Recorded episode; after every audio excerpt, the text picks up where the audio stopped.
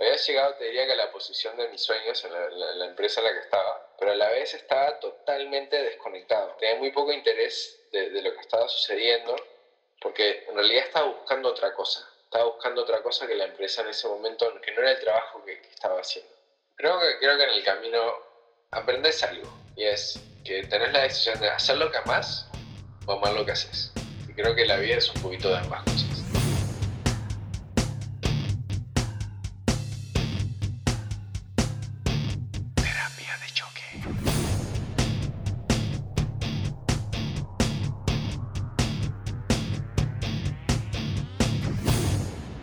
Hola, bienvenidos a Terapia de Choque, un podcast de experiencias de personas que tienen para compartir conocimiento, historias que inquieten, confronten, que cuestionen patrones familiares, sociales, pensamientos o conductas individuales y colectivas, responsables de una situación actual en virtud de crear conciencia de un estado que requiera ser transformado para beneficio en el ámbito personal, familiar, laboral o social.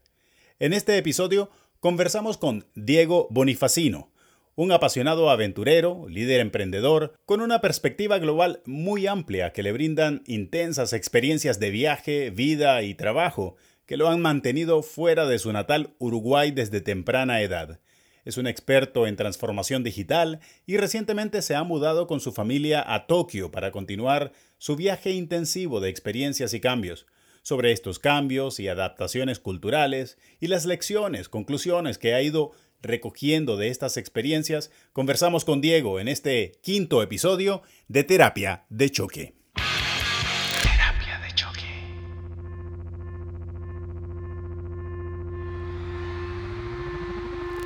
Conocí a Diego en el mundo corporativo hace quizá más de una docena de años. Coincidimos en la misma compañía, aunque basados en países distintos. Nos vimos en algunas reuniones regionales. Años después me encontré con una novela que narraba de forma vívida un viaje extendido que hizo por el sudeste asiático. Y vaya que disfruté mucho este libro que se llama Entre Pasos y Latidos, que encontré disponible en ese momento en digital en Amazon y hoy entiendo que está también disponible en papel impreso. Más recientemente, aprovechamos unas vacaciones para vernos con nuestras familias en Perú, en donde Diego ya residía por buenos años. Siempre me pareció interesante la vigente secuencia de cambios culturales de Diego, desde los tempranos momentos de dejar Uruguay desde niño, los momentos de definición de cambios en temas de trabajo y proyectos, la aventura intensa de un viaje en búsqueda de propósitos que narra en su novela, la manera en la que cataliza los aportes que estas experiencias le han acumulado, no solo para su vida y la de su familia, sino también para dedicarse a liderar procesos de transformación de empresas. De todo esto conversamos con Diego que nos lleva por México, Centroamérica, Inglaterra, un grupo de países del sudeste de Asia, Perú y ahora en Japón. Un pasaje por los caminos de cambios y adaptaciones a los que ha estado expuesto desde temprana edad nos habla de cómo empezó toda esta aventura que lo sacó de Uruguay y lo ha mantenido hasta hoy viajando y viviendo por tantos lugares y culturas. ¿Cómo vivió esto en esta etapa de niño, de Uruguay a México, de México a Panamá? Es como empieza esta historia de adaptabilidad cultural. Ah, yo soy, nací en Uruguay a los 11, por el trabajo de mi padre eh, viajamos por primera vez a México. Hablo de los periodos de, de niños, aquí fue lo que me dejó de terapia de choque te voy a contar cuando me enteré del cambio, que eso es lo que la, memoria que está en mi cabeza. Y me acuerdo que un día eh, yo tengo una hermana, pero me fui con mi padre, fuimos a un lugar en, Uruguay, estábamos en la playa en Punta del Este y íbamos a un lugar y él, hoy en el recuerdo, percibo como que él armó la conversación de una forma muy intencional y me llevó a un sitio y, y empezamos a hablar de planes futuros, eh, yo tenía 10 años en ese momento, entonces imagínate cómo, cómo, habrá manejado la situación, ¿no? O sea, cómo habrá sido la conversación. Pero me acuerdo que me dijo, mira, estamos pensando en irnos a otro país, eh, ¿te gustaría? Y yo en realidad le dije, sí, ¿por qué no? Sea, no, no, tenía ninguna, no sabía lo que quería decir, no sabía lo que implicaba. Y, y después de ahí, yo creo que, es más, ese año comencé la escuela, en marzo, que era como, como comenzaba, y es más, era mi era el segundo año en una escuela que había, eh, una escuela nueva, entonces recién estaba como ya empezando a hacer nuevos amigos, de repente estamos en un avión y llegamos a México y, al principio estuvimos viviendo dos meses en un hotel. Entonces tenía, la transición era como parte de, o sea, nunca se sentía como que todavía habíamos aterrizado. ¿no? Vivir dos meses en un hotel para un niño en realidad es, divertidísimo porque tenés la piscina. Me acuerdo que pasaba por el hotel jugando con un carrito control remoto, saltando por las escaleras. Eh, toda la gente del hotel, o sea, yo era un niño que estaba ahí jugando y ellos o sea, lo disfrutaban. Ya cuando llevo a la, la, clase me pasa algo muy curioso. No, o sea, el, el, el, español de México es, o sea, tiene otro canto, tiene otra, o sea, la forma que construimos las frases, el, o sea, todo es diferente, o sea, las palabras, la construcción de las frases principalmente. Y me tocó un tiempo calibrar eso, o sea, no, no, no fue algo como que lo escuché de primera mano, y más cuando eran otros niños hablando. Y, el, de vuelta, primer día en la mesa, me ven y dicen, ah, este es gringo, entonces empiezan a hablar en español, pero en, en, un español o sea, local, que tampoco entendía. Entonces al final me preguntan, where are you from? Y yo, que todavía no hablaba inglés, le digo, o sea, lo había entendido, le dije, bueno, de Uruguay. Ah, hablas español. Y claro, en ese momento todos se ponen rojos porque no sabían que yo les, o sea, estaba escuchando, pero no les estaba entendiendo. Y me, acuerdo muy, muy bien que me pasó que tuve unas semanas en que yo trataba de hablar como mexicano y no, no me salía. Y tampoco hablaba inglés, que era lo que era una escuela internacional. Entonces, no solo era, eh, no solo era, era el hablar, no era... Ahí sí te hablo de las diferencias de, de cómo la gente se desenvolvía en la escuela, o sea, cómo los otros niños se volvían, que era, que era la verdad que era un entorno bien distinto a lo que era Uruguay. Y otras cosas como que, siendo niño, o sea, creo que, creo que, lo, que lo que un poco te define es a dónde jugás, qué comes, eh, con quién jugás, todo eso. Entonces sí fue dejar muchas de las cosas, por ejemplo, jugaba rugby, había fútbol, por supuesto, pero yo jugaba rugby eh, y llego a México y de repente estoy en una ciudad donde hay muchas cosas que no están, ¿no? Entonces, para, como niño eso sí fue algo que me chocó un poco, que, después fue descubrir algo nuevo, algún juego, o sea, eh, empecé a jugar más fútbol, eh, empecé a jugar hockey de hielo, que no tiene nada que ver, pero hay hockey de hielo en México. Y con eso como que fuimos armando un, se fue armando una vida diferente. Y también es, creo que en paralelo con, con, que ya estaba entrando en la adolescencia y empezás a salir más, ya, ya te empezás a independizar un poco de tus padres entonces esa primera etapa de la, llamémosle la adolescencia temprana, la, la viví alrededor de la, la, pista hielo, que era donde tenía muchos amigos afuera de la escuela. Y en ese momento ya era México, ¿no? O sea, era, creo que Uruguay se convirtió en una leve distancia y ya mi realidad era muy en torno a cómo era la vida de México. Y fue una adaptación muy rápida, pero sí te, o sea, te puedo hablar de esos momentos de, de, choque, ¿no? Fueron muy claros. Y aunque eso es América Latina, creo que, creo que estamos muy cerca de ser los pueblos opuestos y y ah, desde cosas tan simples como la comida. En Uruguay no hay picante, en ese momento no existía el picante, llegamos a México, fuego. Eh, ese fue un momento, de, te diría, de, un cambio cultural bastante fuerte. Después estuvimos cambiando de países, más, pero todavía en América Latina, que fue de México a Panamá. Después fuimos a Inglaterra. Estando en Panamá, eh, y esa, esa creo que fue la experiencia principal, ¿no? En, en Panamá ya estábamos, ya éramos adolescentes, nos movíamos solos, movíamos, nos movíamos, era épocas que todavía podías moverte por la ciudad tranquilamente en taxi, no, no, no escuchar las historias de ahora.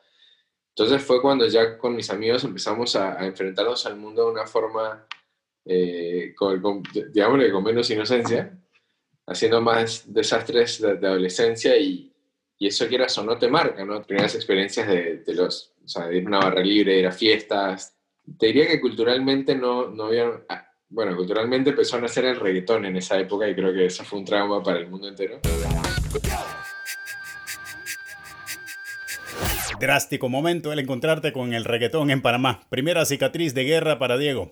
Pero bien, aún le quedaba un tracto de adolescencia y empieza un cambio más drástico. Presión por un estándar más alto de disciplina al cruzar el charco. Luego Inglaterra, que, que ya fue, digamos, saliendo del, terminando la adolescencia, el, en ese cambio termino en un, en un lugar que era en una escuela donde iba, o sea, era una escuela muy privilegiada. Y, y, en Panamá no es que la escuela, la escuela era una escuela internacional muy, muy buena, pero sí había un entorno como bastante ligero. De repente llego a Londres, una escuela donde todo el mundo prestaba atención. todos estaban en la clase, nadie hablaba, nadie tiraba papelitos, nadie jodía. Toda la gente estaba estudiando. Un calibre espectacular y te juro que sentí como el, o sea, sentí la presión de, si acá, si acá quiero que me vaya bien, necesito estudiar, o sea, con, con con intención. O sea, sentí que había una diferencia de calibre, de, magnitud notable.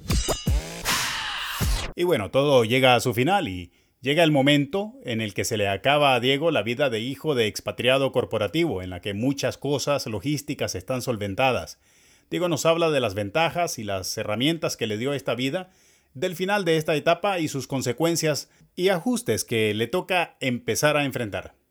¿Qué tal la vida de hijo de expatriado? Digo, te acostumbras creo que, a, a, estar con gente de otros países en un país.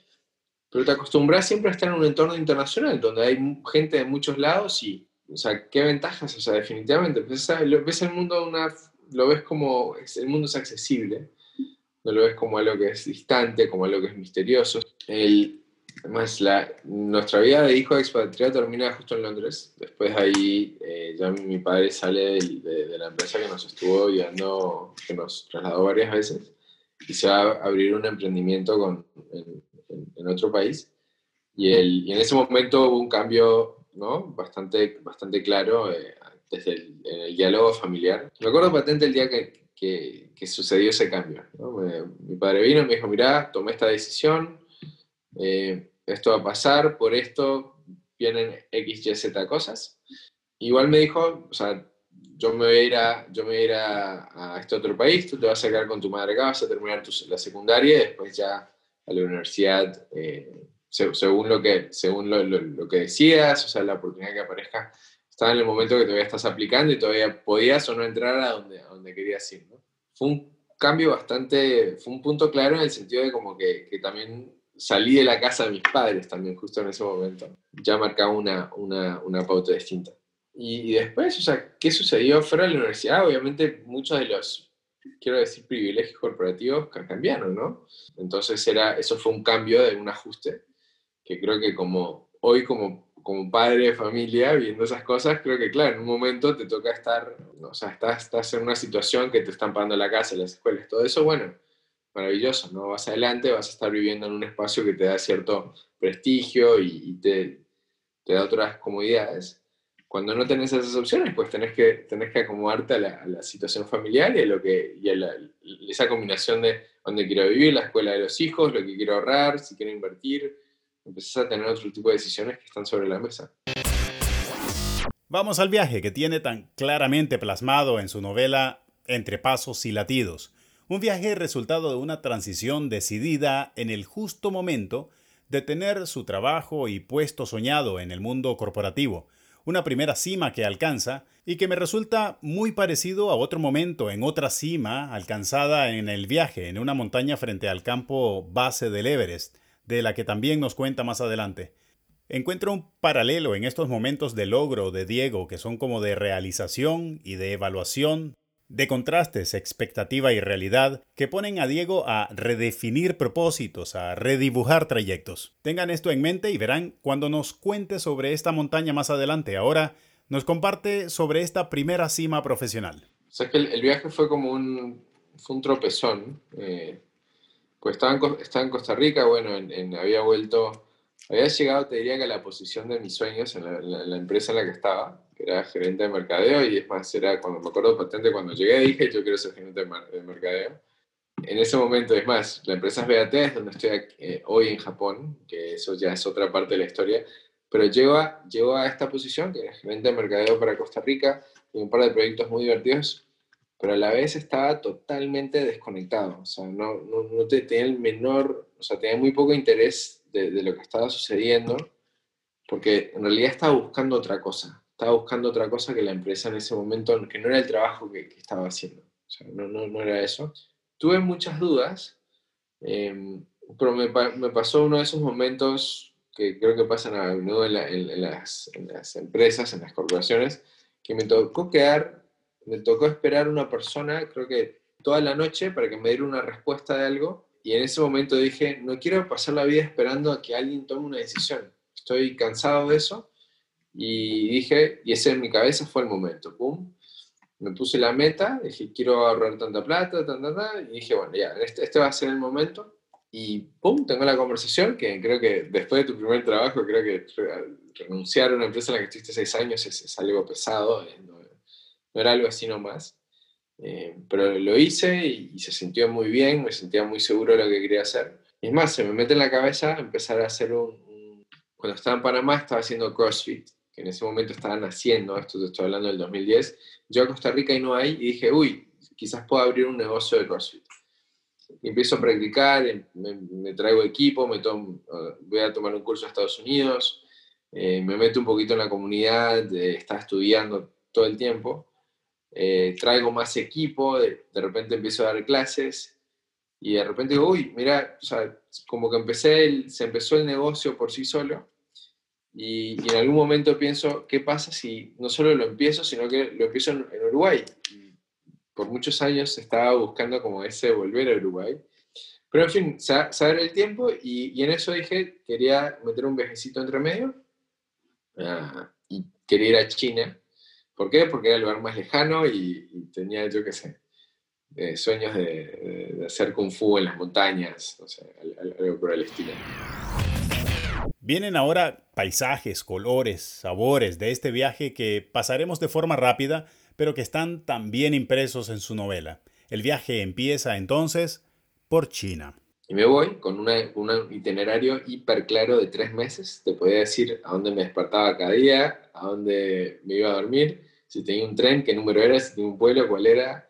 Todo eso cambia, creo que al tercer día, cuando voy a comprar los, los, boletos de trenes y el tipo, el, el chino que está al otro lado, me dice, no, no, no, solo te vendo estos y bueno, empieza el viaje, ¿no? Y, me doy cuenta, al tercer día me acuerdo, llego a un pueblo, que llego a este pueblo porque hay un monasterio colgando, que era como una de estas imágenes que eran fascinantes, pero literalmente era solo eso, no había nada más, era un monasterio colgando en el medio de la nada, digo, y yo en mi cabeza iba a pasar ahí varios días porque habían otras cosas, pero no había nada más alrededor. Entonces me di cuenta que qué bueno que el tipo no me vendió todos estos meses de, de los tres meses de trenes porque tal vez no, había entendido, no había entendido la dinámica del viaje. Y a partir de ahí empiezo como a viajar, se, un poco un, cambio de ritmo, voy conociendo gente, a dónde vas, qué estás haciendo, y empiezo a entrar en la onda como ya de un viaje de, mochileo, que ya es compartiendo la experiencia, conociendo gente, yendo a un lugar a otro, explorando. Me acuerdo que llego un, a un punto que estoy bajando de Beijing, llego a Xi'an, que es donde están los guerreros terracota, y ahí tengo que tomar una decisión, si irme a a Shanghai, que era donde estaba la feria mundial, o irme a meterme a la provincia de Sichuan a ver el, otoño. Eh, Sichuan está al, pie de la, está al pie del Himalaya y es un lugar donde, donde hay unos colores alucinantes. Eh, y en realidad no lo dudé, porque aunque la Feria Mundial había sido lo que me llevó a China en, en esas fechas, en realidad yo siempre sabía que a mí lo que me gusta es la naturaleza, estar en las montañas, eso siempre me encantó, así que me fui. Y esa decisión, que fue al, creo que el octavo día, me alargó el viaje de tres meses a cuatro. Eh, yo creo que al, al, final del mes ya estaba como por seis meses. Y cuando llegué a los seis meses, tuve una conversación con mi hermana que me dijo, mira, estás soltero, no tenés, o sea, nadie te está esperando, no tenés ningún compromiso, lo único que tenés es tu plan en la cabeza de abrir tu negocio, pero brother, estás allá, viaja, o sea, anda, anda a hacer lo que quieras.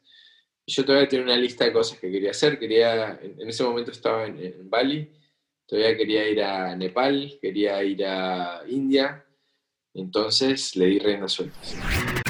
Este es el momento en el que empiezan los intentos de escribir sobre su experiencia. Entre blogs y cuentos que lo llevan a la novela, llega a más destinos, relaciones interesantes y experiencias de satisfacción plena.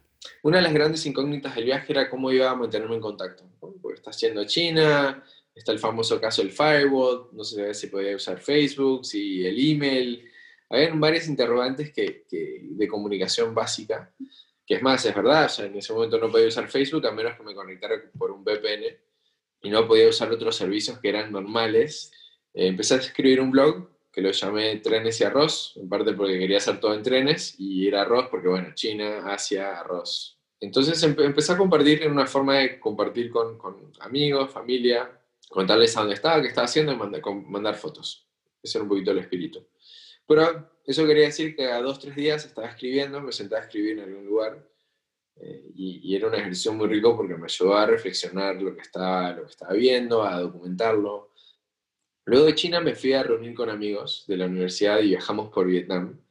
Y ahí ya fue fiesta, ¿no? Íbamos de lugar en lugar, eh, de pueblo en pueblito. Vietnam es espectacular para hacer eso porque como es un país angosto y largo, la, ruta es o vas de norte a sur o de sur a norte, no hay otra. Nosotros fuimos de norte a sur y eso quiere decir que en el camino te vas a encontrar con mucha gente que, que conociste en lugares anteriores.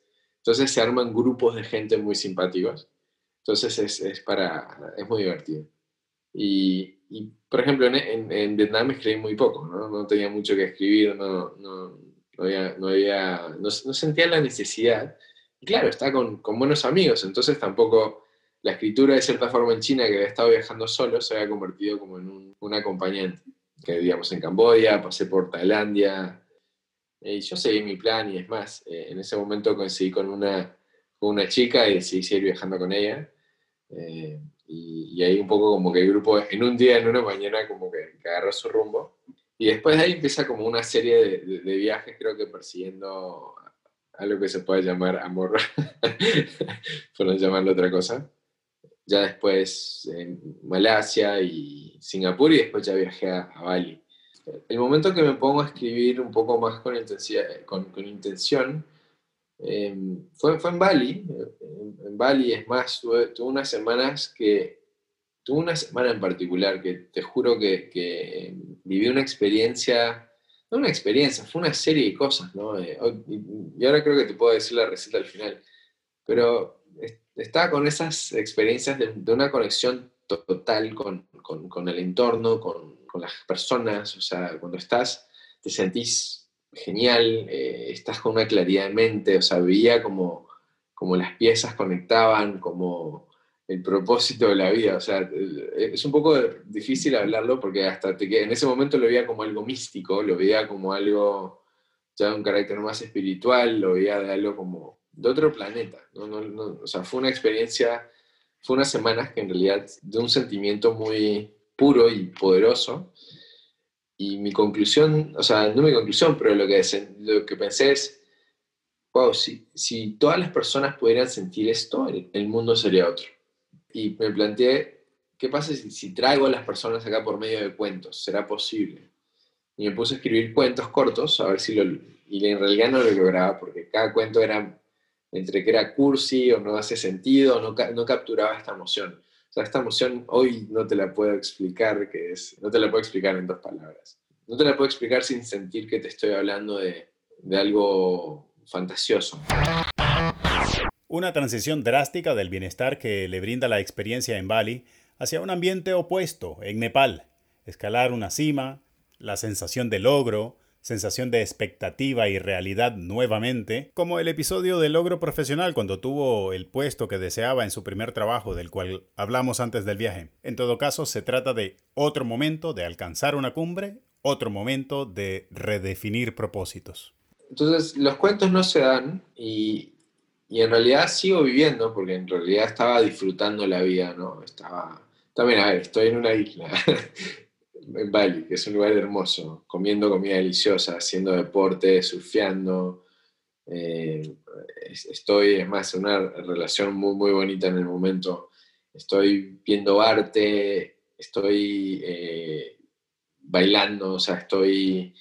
Eh, está, estamos, estás experimentando muchas cosas, ¿no? Y, acá, nada más para los que crean que, que, que, tiene que ver con sustancias, no, eso no es. O sea, en Bali más bien es un lugar de sanación. Entonces, por ejemplo, ibas a las fiestas y no había alcohol, era fiestas que te servían chocolate, cacao en mil formas, ¿no? Entonces estaban explorando todo el tema del cacao.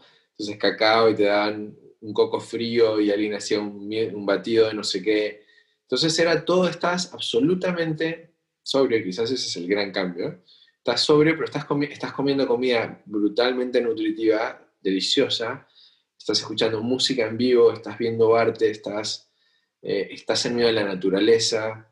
Esa solución, esa receta es así de fácil. Come sano, inspirate, estate con, conectate con la naturaleza, conectate con otras personas, eh, mueve tu cuerpo, haz ejercicio, o sea, ¿no? O sea, haces esas cosas y ya está, ya estás en otro lado, o sea, es, hoy en día, eh, eso hoy quizás lo llaman flow, ¿no? Lo puedes decir que es el estado de, estar en flow, es un estado de peak performance, es más, químicamente lo explican como cuando tu cabeza suelta más de cuatro químicos a la vez, hay, hay una ciencia alrededor que es más, eh, muy divertida.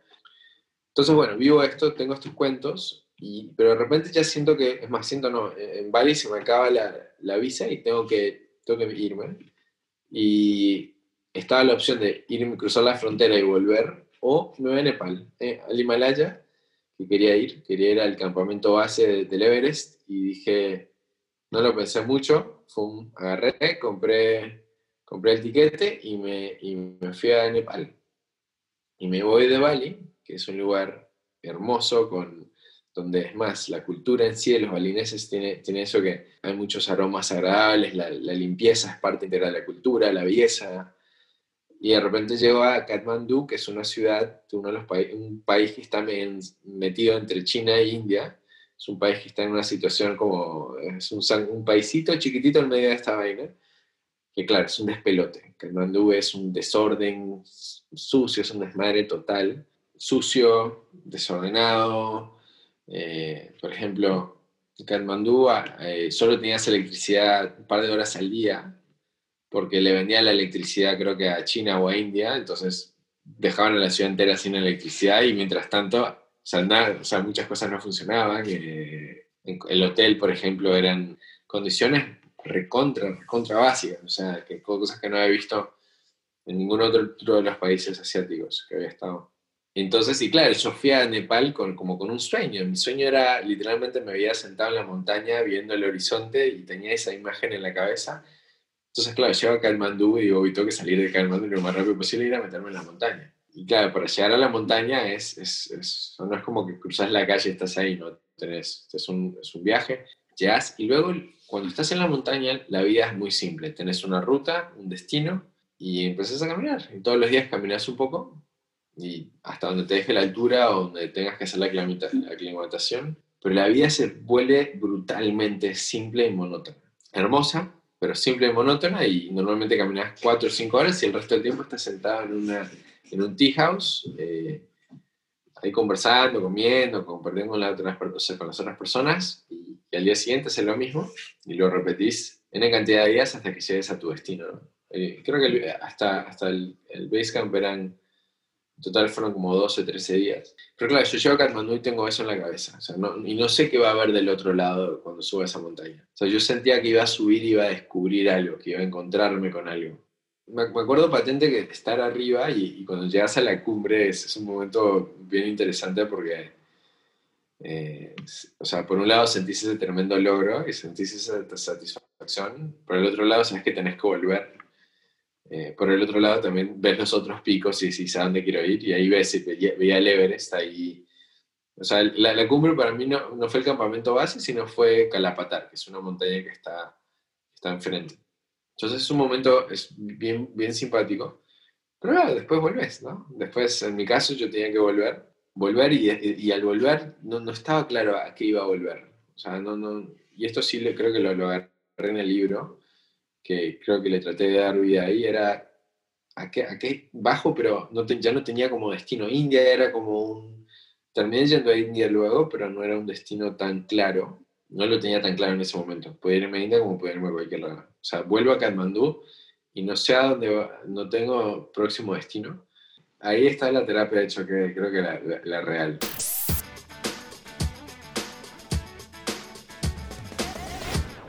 Por aquí entonces se va terminando este viaje. De Nepal sale a India, en donde terminó de redondear sus ideas y propósitos de escribir.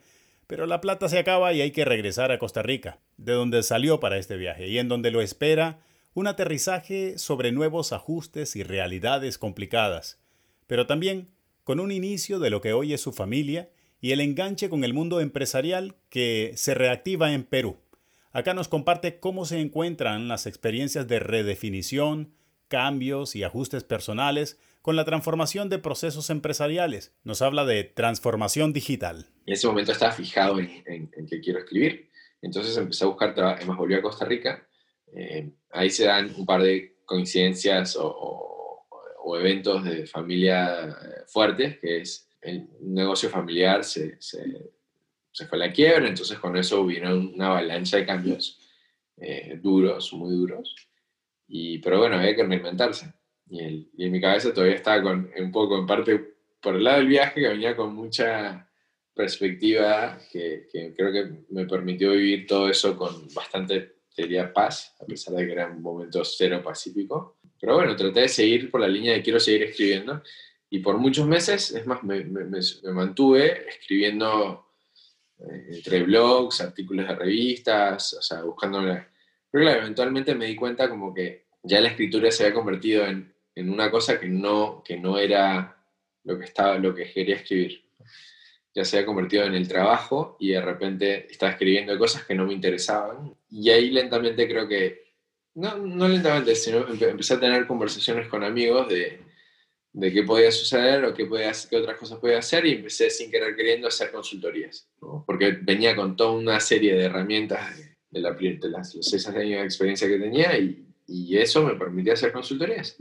Empecé a conseguir un par de clientes y eso empezó a girar rápido y eso fue un poco lo que me llevó eventualmente a Perú, que fue por el, uno de mis primeros clientes y ahí ya empezó la, otro capítulo me casé juntos antes de, irnos, es más, esa época que te digo, ah, vuelvo del viaje y al poco tiempo me, me reencuentro con, con, mi esposa, que, que, habíamos salido antes.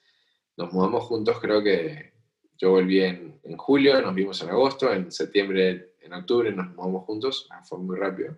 Y vivimos juntos un par de años antes de, ya decidir irnos a Perú.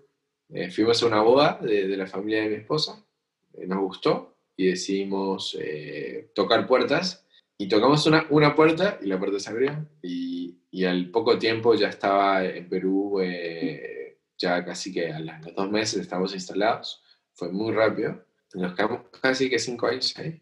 Y la, la, y la propuesta de consultoría creo que, creo que entre el chiste y chiste, eh, la cuento porque me llevó a donde estoy hoy, que es ayudar a las empresas a tener mayor claridad de lo que quieren lograr, eso es algo que muchas veces no, no, no está, no está tan palpable.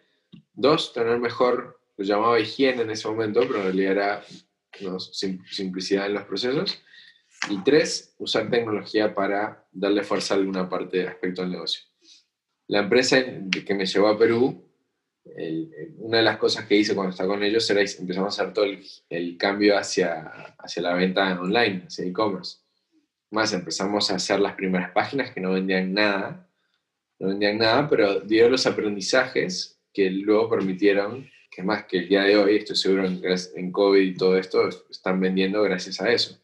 Y por muchos, y sé que antes de que llegara COVID estuvieron vendiendo con el 90% de las ventas ya eran en línea. Entonces, fue doloroso en un momento, tampoco hacía mucho sentido, porque se sentía como que era muy poca venta en ese momento.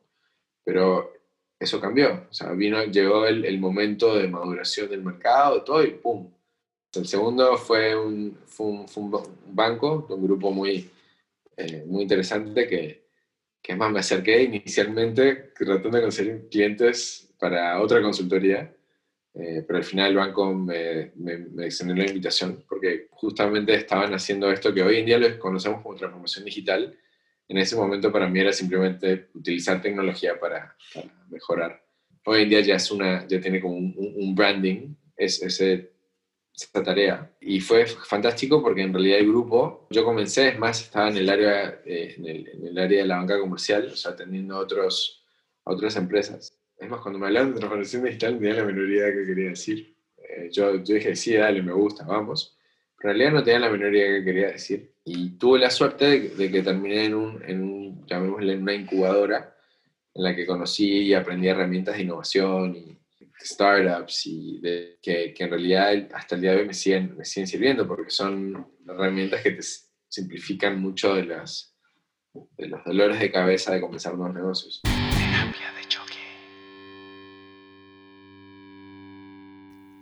Llegamos a su etapa actual en Japón y nuevamente se encuentra con una liga distinta de disciplina y dedicación a la que se tiene que mover, pero es de suponer que con tantos momentos acumulados de adaptación cultural, pues Diego tenga las herramientas infalibles para nadar en nuevas aguas aplicando estas experiencias. Pues resulta que no. Aquí las reglas cambian. Las reglas de convivencia, comunicación y convencimiento resulta que son otras. Todo lo que Diego sabe de estas cosas vienen valiendo menos. Eh, la familia fue muy fácil. Le dije, Mari, eh, ¿te irías a Japón? Y o sea, creo que no, no, lo, pensó ni más de cinco segundos. ¿Por qué? Porque eh, un poco como es, estaba compartiendo acerca de, de, transformación digital o de temas relacionados a eso y, me puse en contacto con una persona que estaba justamente eh, preparando la empresa para, para, ir en ese rumbo y, se dio la, conversación. Me pasaron dos cosas, ¿no? Uno, un poco haciendo un paralelo con, con, la experiencia en Londres, eh, no sé si se acuerdan que siempre estaba el japonés de la clase, que era el que más estudiaba, que se sacaba las mejores notas. Bueno, acá eso es lo que hay. Estás en una empresa, no solo con japoneses, sino con asiáticos, y si no era el japonés era el coreano, pero tenían las mismas características. ¿no? Estudiaron el mango, se esforzaban un toque mientras uno estaba atrás hueveando, tirando papelitos. Bueno, tal cual.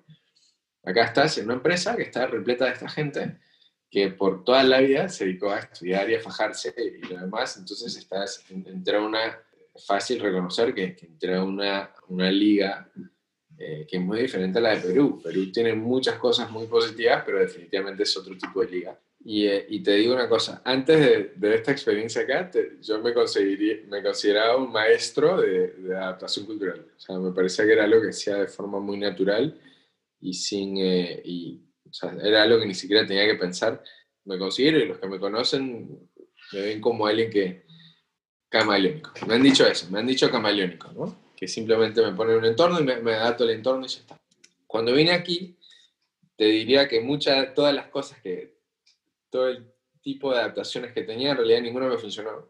Y no era que me funcionaba, sino que no, estaban fuera de contexto, ¿no? Porque además ya estábamos todos metidos en una pantalla, gracias a COVID, eh, que entonces toda la parte social o la parte que creo que me ayudaba mucho, que era el hecho de lograr cercanía con las personas, eh, ya no estaba, no estaba en la mano. Entonces, ¿cómo logras confianza cuando no puedes estar, eh, ir a tomarte un trago, ir a vivir una experiencia de algún tipo? O sea, ¿cómo, cómo lo haces? Ya, ya es distinto. Bueno, entonces, ¿para dónde agarrar en esta situación tan de otro mundo? ¿Qué es lo que hay que activar? ¿Por dónde hay que moverse para que tu trabajo funcione? Si la cosa ahora es que lo que te funcionaba ahí no sirve, prácticamente tu fuerte no vale nada. Culturalmente, una de las herramientas que yo uso es la conversación abierta entre personas, el diálogo. Pues acá a veces el diálogo no, tenés derecho a diálogo. O sea, el diálogo es algo que te lo ganás después de que lograste hacer otras cosas. Entonces, para lograr tener el diálogo, que era lo que a mí me servía para hacer lo que hacía, pues tenía que lograrlo de otra manera. Entonces es medio, es, medio fue difícil, porque claro, esa, era mi, esa es mi herramienta. O sea, teniendo un diálogo sincero, haciendo preguntas. Hacía preguntas y la gente me preguntaba, ¿por qué me estás preguntando? ¿Por qué me estás haciendo esto?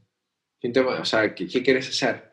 Como que no entendían mi intención y mi intención era, necesito entender para saber por dónde eh, aportar o por dónde, o, diagnosticar el problema, o diagnosticar la oportunidad o cualquier cosa. Para mí era, el, diálogo para mí es algo base, fundamental. Pues me tuve que ganar formas de lograr abrir ese diálogo. Eso me tomó, o sea, me tomó mucho más tiempo de lo que me imaginé. Entonces, creo que digo que fue un gran choque cultural porque definitivamente acá son, son, países de, de, menos palabras, ¿no? Hay mucho protocolo, hay mucha ceremonia, pero palabras sinceras en las que intercambiamos eh, diferencias de opiniones. Las, las, diferencias de opiniones no van así, eh, van por otro camino, o sea, no van, no, van y vuelven. Las diferencias de opiniones se, se, expresan por vías alternas, por indirectas, por comentarios sutiles. Por ejemplo, en grupo, pocas veces, en, una conversación de cuatro o cinco personas, pocas veces vas a poder tocar un tema sensible. Los temas sensibles los tienes que tocar uno a uno, o quizás todo el mundo me decía, mira, con tragos, con, tragos eh, después, pero COVID, no, no, no, podemos salir a tomar tragos. Bueno, llegué, o sea, llegué y ya empezó eso. Entonces, esa parte, esa parte social no, que, que facilita mucho no, no, existió. Lo otro es que sos un extranjero, ¿no? O sea, los japoneses, la forma que se expresan es otra construcción de, cómo piensan, cómo ven las cosas, cómo, cómo o sea, ven el mundo de una forma distinta, lo ordenan de una forma diferente, lo escriben de una forma diferente también. entonces lo que, lo que me toca hacer es, como en esa conversación no, logro, no se logra centrar el tema, no se logra resolver, y sabes que esta decisión se toma por otros lados, pues tú también tenés que moverte por otros lados. ¿no? Entonces tenés que tener, tengo esta conversación, pero tengo tres más que la soportan o que es gente que está alrededor, entonces es como una, es como una matriz ¿no? que está dando vueltas el tema. Eh, eh, y eso es, entonces yo también tengo que jugar, jugar esa carta. Entonces sé que si tengo que hablar con esta persona, pues tengo que identificar quiénes son las tres, cuatro personas que rodean el tema y abordar a todas a la vez eh, no, no, en, no en simultáneo, porque en simultáneo no sirve, sino de forma individual, luego otra juntarlas, luego separarlas, y estar con, con un juego de, de, manejo de stakeholders, que le dicen, ¿no? O sea, un manejo de, involucrados. Que de vuelta, creo que, que, en otros lugares esa conversación la podías tener, podías tener a las cuatro o cinco personas en un mismo lugar y lo puedas resolver. Acá no, no lo vas a resolver ahí. O sea, olvídate, no, no va a suceder, no, no, no intentes hacerlo. Eh, se, se, resuelven por otro lado, por otra forma. Entonces, Franco, todavía lo estoy descubriendo, lo estoy entendiendo. Entonces, todavía no te puedo decir que lo, domino, estoy lejos de, pero por lo menos ya estoy viendo como que existe ese patrón y que definitivamente la, toma de decisión es un proceso más largo, más detallado, más preciso. En la recta final, Diego nos comparte sobre cómo está viviendo la transición con su familia, roles, entorno, cultura. La con la familia fue, los chicos por ejemplo llegaron, hablaban, ahora ya hablan inglés, están, bueno, Valentina que es la chiquita está aprendiendo, eh, Emiliano hoy la verdad que te habla bastante inglés, te habla un poquito, de, de vez en cuando lo escucho hablando japonés, otras veces hebreo, que tenemos unos amigos eh, de Israel. ¿Cuál fue el cambio principal? En América Latina teníamos ayuda, teníamos una señora que prácticamente vivía con nosotros y, era otro integrante más de la familia. Y, eso cuando llegamos a casa cambia. Entonces los roles dentro de la casa también cambian. Eh, mi esposa también tuvo que encontrar su nuevo, su nuevo ángulo eh, y yo la tuve que apoyar en el camino, o sea, nos, acompañamos en eso, ¿no? O sea, los roles de la familia cambian cuando ya tenés un integrante menos creo que el efecto camaleónico que es que cuando llegamos a lugares logramos hacer comunidad rápida, logramos hacer amigos, nos lo ponemos como meta, buscar esos grupos, buscar los espacios. En esa parte sí fue más fácil, la, parte social te diría que fue más fácil. Te diría que es un poco de suerte, o que llegamos a la gente correcta. Y, eh, y nada, disfrutarlo, o sea, porque en eso sí, sí es bonito, porque tenés un montón de parques. Eh, para los chicos ha sido genial, tenés seguridad, que eso en América Latina lamentablemente no es algo con lo que gocemos tanto. La seguridad, eh, o sea, acá yo puedo, voy a una tienda, dejo mi bicicleta afuera con mi teléfono puesto ahí, pero eso es algo que, que, que, sí es un privilegio absoluto de esta ciudad, que vivís con una tranquilidad total. Le pregunté a Diego sobre lo que viene, queriendo encontrar en su respuesta si continuaría con la narración que empezó con su novela Entre Pasos y Latidos, porque algún día me dijo que la intención inicial era tener varias partes y me quedé con la expectativa. De esto nos habla y de lo que viene a lo inmediato para él y para su familia. O que quiero, quiero, quiero terminar de escribir el libro. Eso es algo que me está, me estaba persiguiendo hace tiempo pero creo que es una historia que, quisiera continuar. En el plan original, este era el primero de tres, tres libros. Creo que me gustaría retomar ese proyecto. Eso a nivel, digamos, de, de creación. Así que ahora estoy literalmente agarrando el coraje. Ahora, en los próximos años acá, sigue en Japón, este, este, el proyecto que tengo de, de, familia, creo que ahora estamos en una etapa que realidad la vida familiar es bastante, quiero decir, sencilla, porque eh, los chicos están empezando a ir a la escuela, ya empieza a haber una rutina, un, año académico que seguir, que más o menos da una pauta de, tiempos y cosas. En dos meses nos estamos, en un mes nos estamos mudando a una nueva zona.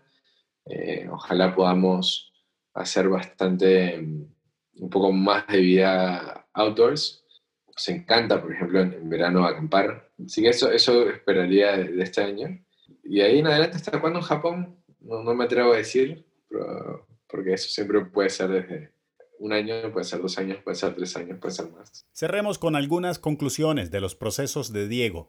Este redefinir caminos y aventurarse, cosas que hace a nivel personal y que hoy es su trabajo de convencimiento y proyectos en las empresas. Nos habla de cómo vale la pena hacerle caso al momento de la necesidad de definir un cambio y aventarse. ¿Por qué es mejor despegar del lugar y moverse para no quedarse estancado? Si vos vas y, aunque creas que es por acá, pero te equivocaste, yo que sé, en un rango de 30%, cuando, cuando, llegue, cuando te encuentres acá, la corrección que tengas que hacer va a ser mucho menor a que si no lo hagas del todo. O sea, porque si te quedas acá, nunca vas a llegar a esta... Y, y este camino te va a enseñar cosas que bien o mal te van a mostrar algo, algo nuevo, ¿no? O sea, volvemos al, creo que en las empresas o en la vida personal y hoy en día, por ejemplo, con, familia, la decisión es un poco más, eh, tiene otro peso, pero porque hay otras personas involucradas, o sea, llamémosle que el nivel de riesgo también hay que moderarlo o, o considerarlo, pero es mejor tomar una decisión que no esté del 100%, tomar una decisión del 70%, que a la larga te va a llevar a donde quieres ir, ¿no? O algo que se asemeja, o mejor. Y una conclusión más de lo aprendido en este camino de cambios y adaptaciones aún en progreso. Me pareció interesante el aceptar el balance que propone entre hacer lo que amas y amar lo que haces. En su propuesta menciona que no es lo uno o lo otro. Creo que, creo que en el camino aprendes algo y es que tenés la decisión de hacer lo que amas o amar lo que haces. Y creo que la vida es un poquito de ambas cosas. Es un poquito de ambas cosas y uno puede hacerse, se puede hacer que uno ame las cosas que uno hace. Y creo que eso es una habilidad también. Creo que, que, uno va aprendiendo, que uno puede, cuando te acercas a trabajar con una empresa o que estás trabajando con alguien, no sea, le decís, mira, me gusta trabajar de esta forma, quisiera, te puedo aportar de esta forma. Si tú le estás diciendo, te puedo aportar de esta forma y esta forma es lo que vos sabes que te funciona y lo que vos estás a brillar y lo que es, ya, le ya estás haciendo más fácil que en esa situación tú traigas lo mejor de ti, que esa situación esté alineada. Eh, y creo que eso es algo que uno aprende dándose un par de cabezazos en el camino. Pero uno puede moldar la situación para que sea favorable. Y obviamente uno tiene que aceptar ciertas condiciones eh, o, o cosas que vienen con eso.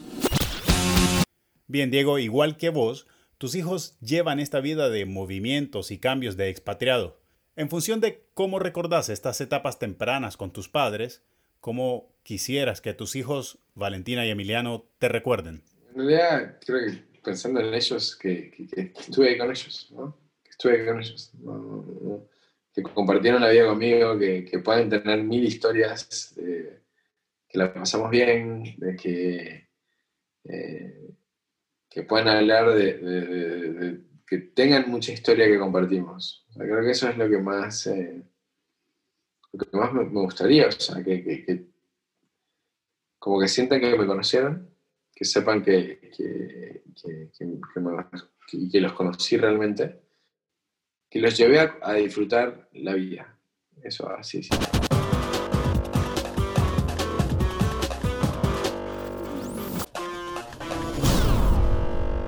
La conversación con Diego fue tan amena que me costó resumir más de dos horas de plática que tuvimos durante la videollamada que programamos. Encuentro muy valiosa la información que comparte sobre su experiencia de adaptabilidad y agradezco su disposición de que grabáramos este episodio con nuestras 15 horas de diferencia. Te quiero uno, te quiero agradecer la invitación eh, para en esta conversación que la verdad que ha sido reveladora, me, has hecho pensar de cosas que, que o sea, no, se me habían pasado por la cabeza varias, varias muy frescas o muy antiguas, eh, que, ha sido muy rico eh, dejarlas y me, me, he llevado por varias realizaciones que, que, que, he disfrutado montones. También me encantó ver el, el, la invitación que mandaste, porque tenés un planteamiento y una intención detrás de este podcast que, creo que, hay que, hay que perseguirlo. Hay que seguir, seguirlo nutriendo, siguiendo es un espacio de compartir. Sí, el podcast no es lo que es en otros países, en América Latina todavía está, pero eso está por cambiar. Los podcasts comenzaron a crecer hace unos años, en América Latina demora un poco más y no te sorprendas que esto eh, no sea parte de una nueva fase. Así que nada, seguirle, hay que tener la terapia de choque.